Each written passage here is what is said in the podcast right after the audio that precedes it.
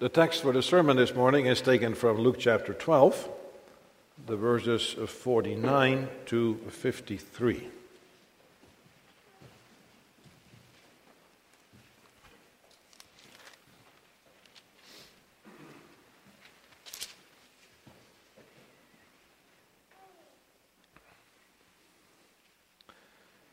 And there we read, "I came to send fire on the earth, and how I wish it were already kindled. But I have a baptism to be baptized with, and how distressed I am till it is accomplished. Do you suppose that I came to give peace on earth? I tell you, not at all, but rather division. For from now on, five and one house will be divided, three against two, and two against three. Father will be divided against son, and son against daughter, mother against daughter, and daughter against mother, mother-in-law against her daughter-in-law, and daughter-in-law against her mother-in-law."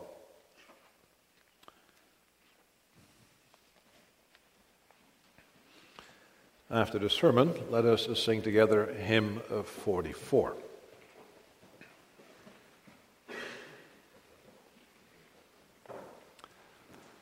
Beloved congregation of our Lord Jesus Christ,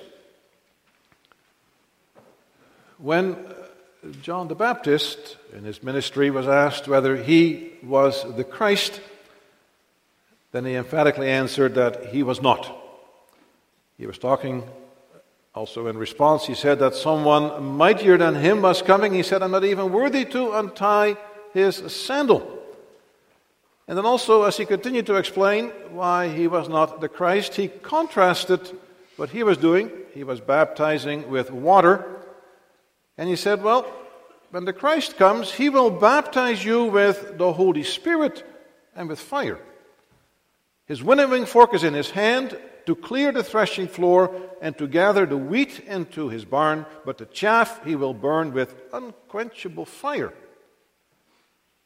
This mention of the baptism with the Holy Spirit and with fire brings out two dimensions of our Lord's work.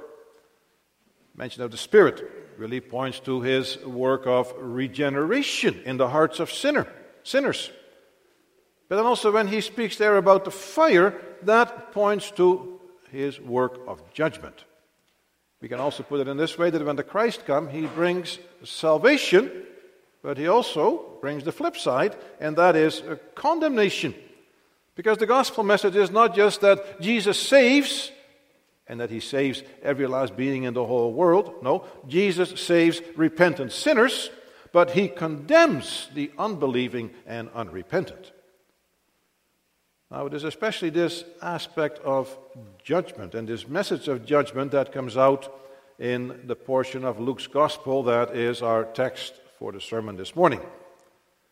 You noticed in the passages leading up to our text, we had really two parables where the Lord Jesus called his listeners to be ready and to live in humble obedience in anticipation of the coming of the Son of Man. And as the time of his coming is simply not known, it is necessary to live in a constant state of alertness. But now, lest there, be, lest there be any uncertainty as to who this Son of Man is who is going to judge the world, it is in our text we see how our Lord Jesus spells out that he is that judge. For he says, "I came to cast fire on the earth."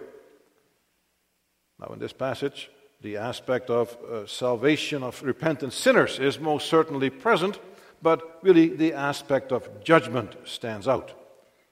And in the process, our Lord Jesus speaks about his personal experience of judgment, his own role in preparing for the judgment, and also, interestingly, in how we, as his followers, will experience this judgment. And therefore, I proclaim to you this morning, our Lord's words that he came to cast fire on the earth brings out the whole gospel. And we see this as we consider, first of all, his personal experience of judgment, secondly, his role in preparing for the judgment, and finally, our personal experience of this judgment. So our Lord's words that he came to cast fire on the earth brings out the whole gospel. And first of all, we see his personal experience of judgment. Now, when we hear our Lord talking about casting fire on the earth, might even give the impression that this morning we have the ingredients for what could be called a fire and brimstone sermon. And at first glance, it might even appear that our Lord Jesus Christ was relishing in the thought of casting this fire on the earth, as he said, "And I would that it were already kindled." But that he was not really standing there kind of rubbing his hands with glee, thinking, "Now I'm going to do this, I'm going to destroy all kind of people." That comes out in verse fifty, where he said, "I have a baptism to be baptized with, and how great is my distress until it is accomplished." Now we have to pay attention to this baptism that Jesus was going to be baptized with. You know, the word baptism always tends to make us think of the water baptism that we witness on a regular basis when children are brought for baptism or when an adult comes to faith. But that's not the kind of meaning it has here. No, the word is used here to describe something dreadful that is going to come over him. Because here the Lord Jesus was referring to the suffering he had to endure. And you see this kind of meaning for baptism. Baptism he has to endure when you compare it to a similar use of the term, for example, in Mark ten, verse thirty-five to thirty-nine.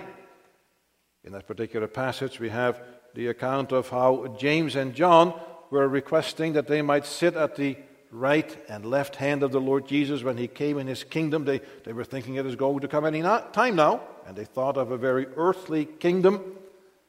And then the Lord responded that they did not know what they were asking. They did not understand yet, really, what the kingdom of God was all about.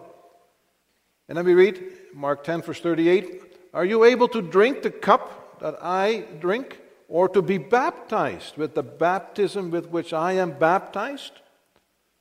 It's interesting, and the Lord indicated that they would indeed drink the cup and experience such a baptism, because as the Lord Jesus Christ would have to drink the cup of suffering, and as he would experience suffering, we know that the believers will also experience suffering in one way or another. But it becomes clear then that when the Lord Jesus Christ was speaking here about the baptism with which he was to be baptized, he was referring to his upcoming suffering on the cross.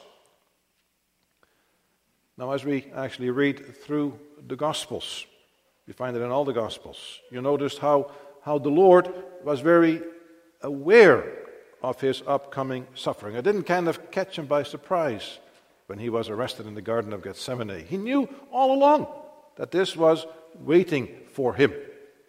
Even if you think just of the Gospel of Luke, back in chapter nine, just before the account of the transfiguration, where actually Moses and Elijah appear to speak with the Lord Jesus about his upcoming death in Jerusalem, we read how the Lord Jesus Christ had specifically informed his disciples that he was going to be put to death at the hands of the leaders in Jerusalem. And towards the end of chapter nine, we read of how when the days drew near for him to be taken up, he set his face to go to Jerusalem. So the Lord Jesus was very self-conscious. He told his disciples, he was encouraged also by Moses and Elijah, and then he resolutely made his final trip to Jerusalem to face his end. And now this awareness of his coming, of his coming death, and the reason for it explain why we read how he was in such great distress, such great pressure until it would be accomplished. For we can say that our Lord, he was very focused in his task, very aware that he had to give his life as a ransom for many. We should never think when we read the Gospels, "Oh, what an easy life the Lord Jesus Christ had." No, that awareness. It's like when, when we have some great event coming before us that is we're anticipating. Maybe we have to undergo a major surgery. It is six months down the road. That's the first time they can schedule us. You know how when people have to face something like that, that can weigh them down tremendously. But now, think of our Lord Jesus Christ. He was not facing major surgery. He was facing the cross. And this pressed heavy upon him, a very heavy heart that he had as he walked throughout his life. Because even if we think back to when he was twelve years old, he seemed to know this already when he was in the temple, the house of his father. So it's hard for us to comprehend in the end how our Lord carried this burden in his heart. You know, I mentioned just a serious situation where we have major surgery, how much that can weigh upon us. But this is far greater, because the Lord Jesus Christ knew he had to face the wrath of God against the sin of the whole human race. We, of course, get another sense of that awareness of his, of what was facing him at, uh, in the crucifixion in the Garden of Gethsemane, when he even asked the Father, if possible, let this cup of suffering pass me by, not to face this baptism that he had to be baptized with, this baptism of the cross, of the suffering. And so when we are aware of the baptism our Lord was speaking about, namely the intense suffering that would culminate in his death, we get the context for his words indicating that he wished that the fire was already kindled. Because that would indicate that this terrifying suffering was already behind him. For he may have come to cast fire on the earth, but he was not able to cast that fire until he himself had gone through the fire of God's judgments for the sin of his people. Notice, to be the judge of all the earth, our Lord Jesus Christ, first of all, himself had to be judged. Now, it's good to stress that only once the Lord Jesus Christ faced the judgment of God for the sins of his people, then he would receive the authority to cast fire on the earth. That is, to judge the earth. Important aspect to see. The Lord Jesus is the Savior, but he is also the judge. At the end of the Gospel of Matthew, for example, we read how when the Lord Jesus Christ appeared to his disciples for the last time before his ascension, he said, all authority in heaven and on earth has been given to me. Authority to save, authority to judge those who will not believe. And it becomes a key component of the gospel message. When you preach the gospel, don't just say, Jesus saves. You also have to say, Jesus condemns those who refuse to believe in him. Think of the book of Acts. We have examples both from the preaching of Peter and Paul that they bring out, yes, Jesus is the Savior, but he is also the judge of all the earth. An example from the time of Peter, Acts chapter ten, where we have the account of Peter going to Cornelius, the Roman centurion. And then, as he speaks to Cornelius, he said that he was called by God to preach and testify that Jesus is the one appointed by God to be the judge of the living and the dead. It's interesting. He didn't just say to Cornelius, yes, I'm going to speak to you about the Savior. No, he brings out the Savior in all his aspects. The Savior from sin, but also the judge of those who refuse to believe. And Paul, the Apostle Paul, when he was preaching in Athens, he, he stated that God now commands all men everywhere to repent, because he has fixed the day on which he will judge the world in righteousness by a man whom he has appointed. And of this he has given assurance to all by raising him from the dead. You know, I might think, well, Paul, when you're speaking there to the Gentiles and you try to win these heathens, just tone it down a little bit. Just speak about the nice things. Oh, no. Paul gives the whole gospel. Yes, there are nice things.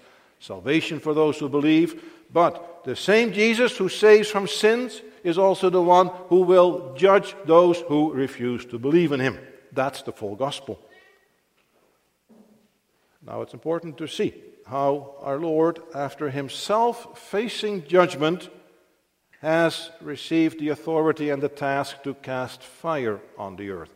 Because this, this ties together critical components of the Old and New Testament. You know how in the Old Testament you read a great deal about the Lord God being the judge. You know, we sang the Psalms that we that were chosen specifically to bring that out. Psalm ninety-seven, Psalm eleven, Psalm eighteen.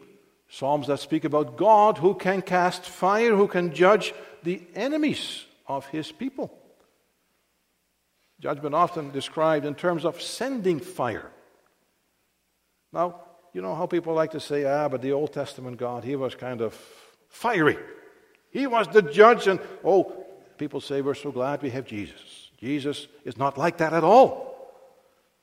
But they're not reading the Gospels properly, because the Lord Jesus Christ himself said that he came to indeed bring the Spirit, but also to cast fire upon the earth. There is no contrast. The only difference is that in the New Testament we realize that this God who reveals himself as the righteous judge of all the earth now says, I do all this through my Son. Don't make any contrast. No, I do it through my Son. Jesus Christ is now the way that God judges all the earth. And he sent him to cast fire, the fire of judgment. He also gave our Lord Jesus Christ a key role in preparing for this judgment. That's our second point. Now, for our second point, we turn our attention to the words where the Lord said, do you think I have come to give peace on earth? No, I tell you, but rather division. These words, when we first hear them, may sound, sound kind of to be in conflict with other things we are told in the gospel. You know, we might think of, of the way that the angels appeared to the uh, shepherds in the fields near Bethlehem. Didn't they speak about peace on earth? And is Jesus not the Prince of Peace? Don't we also repeatedly read that after the Lord Jesus Christ interacted with people, forgiving their sins, healing their diseases, he would say, depart in peace? Isn't he the man of peace? But some more thoughts will help us to see how it all fits together.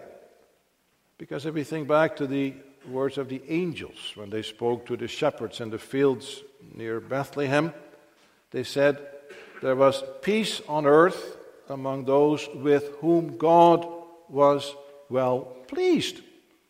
Ah, there is a distinction. God is not pleased with everyone. And the Lord Jesus is the one who, who, so to speak, flushes out those with whom God is pleased and those with whom he is not. And those with whom God is pleased, they will indeed escape the judgment because Jesus has faced that judgment for them. But those with whom God is not pleased, they will experience the fire of judgment that he will cast upon the earth. For in this way, the Lord Jesus brings division through his very person. And we see this really already throughout his ministry. Many persons, many people listen to him with great joy.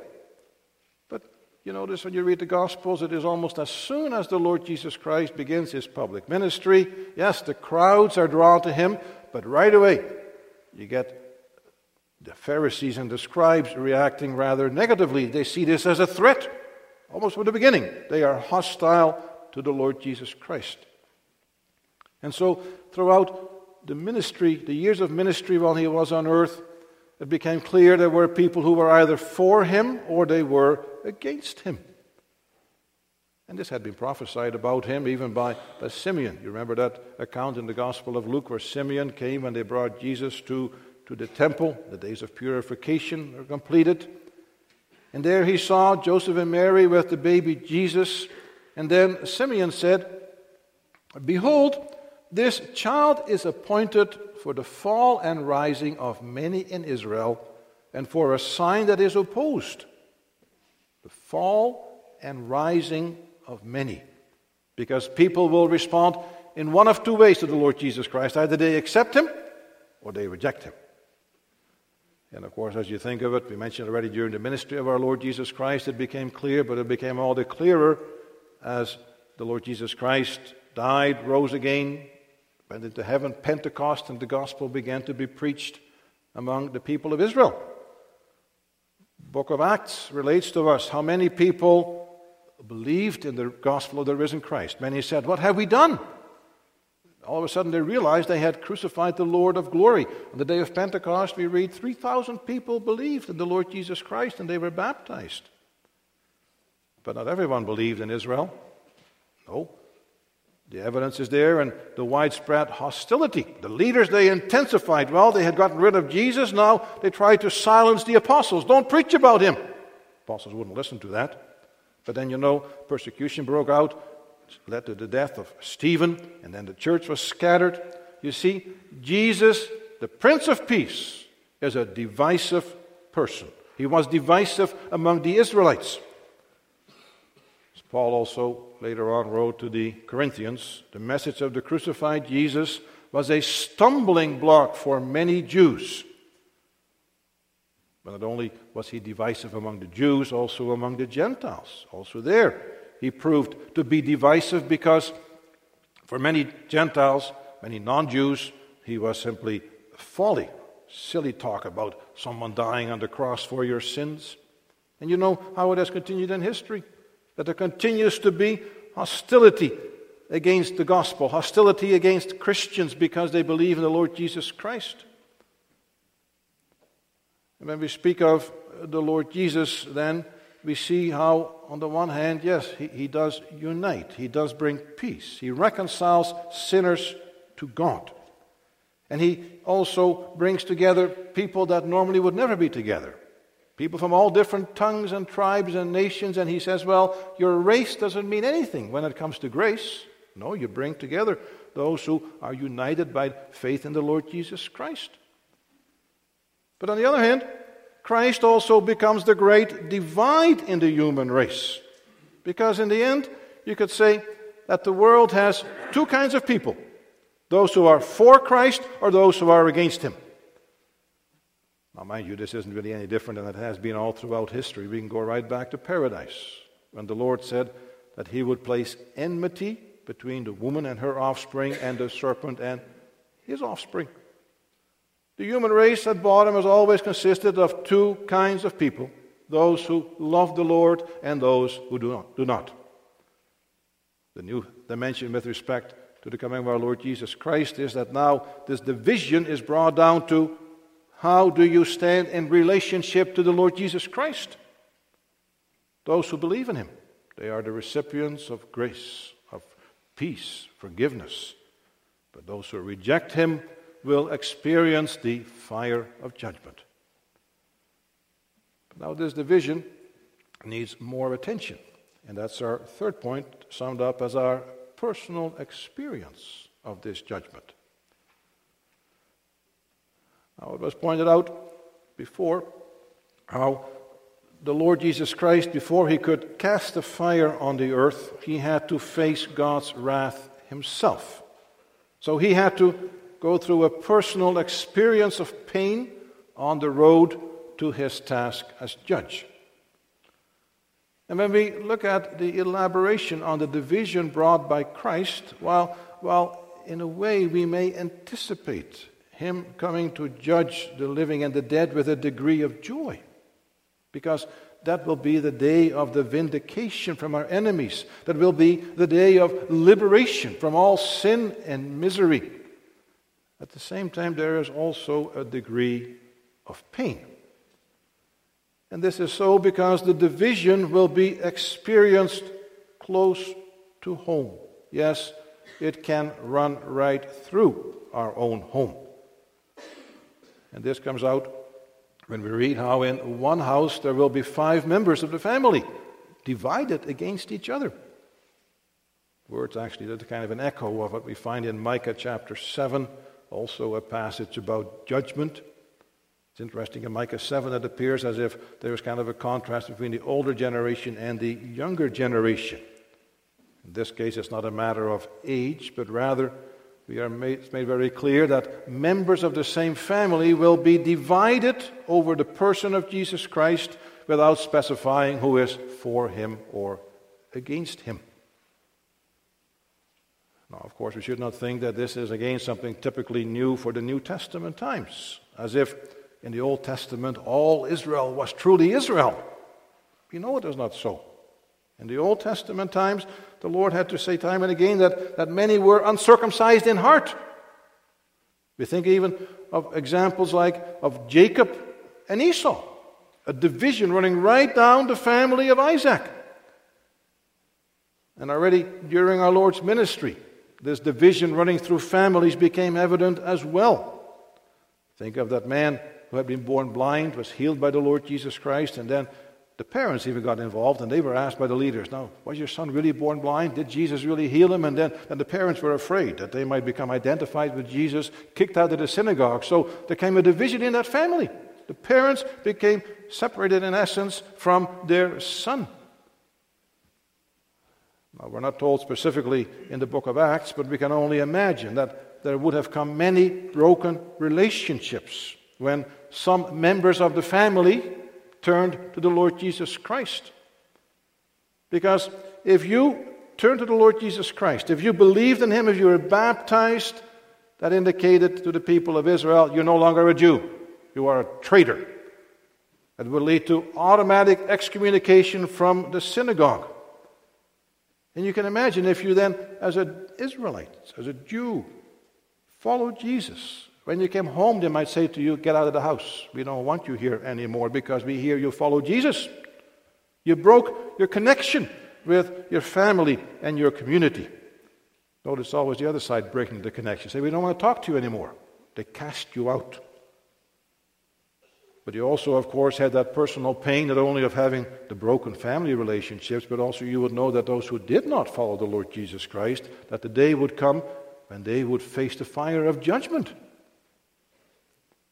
And that this weighed heavy also on believers. We think here of an example of the Apostle Paul. You know, when he writes about the whole place of Israel and God's plan of salvation, Romans chapter nine through eleven, and he, and he struggles with that. And then he even indicates, oh, if I could be kind of thrown out, if I could basically be rejected so that my people Israel would be saved. That's how much he grieved for his people Israel, that they did not turn to the Lord. Of course, Paul couldn't do that. But you see an example of the pain in the heart of Paul that so many of his fellow countrymen rejected the Lord, and therefore they would face the fire of judgment. Now, in this connection, we can also bring in what we read in Matthew ten, verse thirty-four to thirty-nine, which relates events in a somewhat different setting, but uses terms as similar to our text. For there the Lord Jesus Christ said that he had not come to bring peace, but the sword, you see, to cast fire. And he had come to set son against father, daughter against mother. And then he followed through by saying, whoever loves father or mother more than me is not worthy of me. And whoever loves a son or daughter more than me is not worthy of me. Then he also spoke about being ready to take up one's cross. Here in the sense that if you would follow Christ while the rest of your family would not, that would bring suffering into your life, and you had to be ready for that. Need suffering, because we know that our family ties are precious. We love our own flesh and blood. And it is very hard to break those ties in order to follow Christ. When, when knowing that if you do that, then your family is going to say, well, if you want to follow Christ, then we don't really want to associate with you anymore. It might even begin to mock you and ridicule. Oh, you've become religious, eh?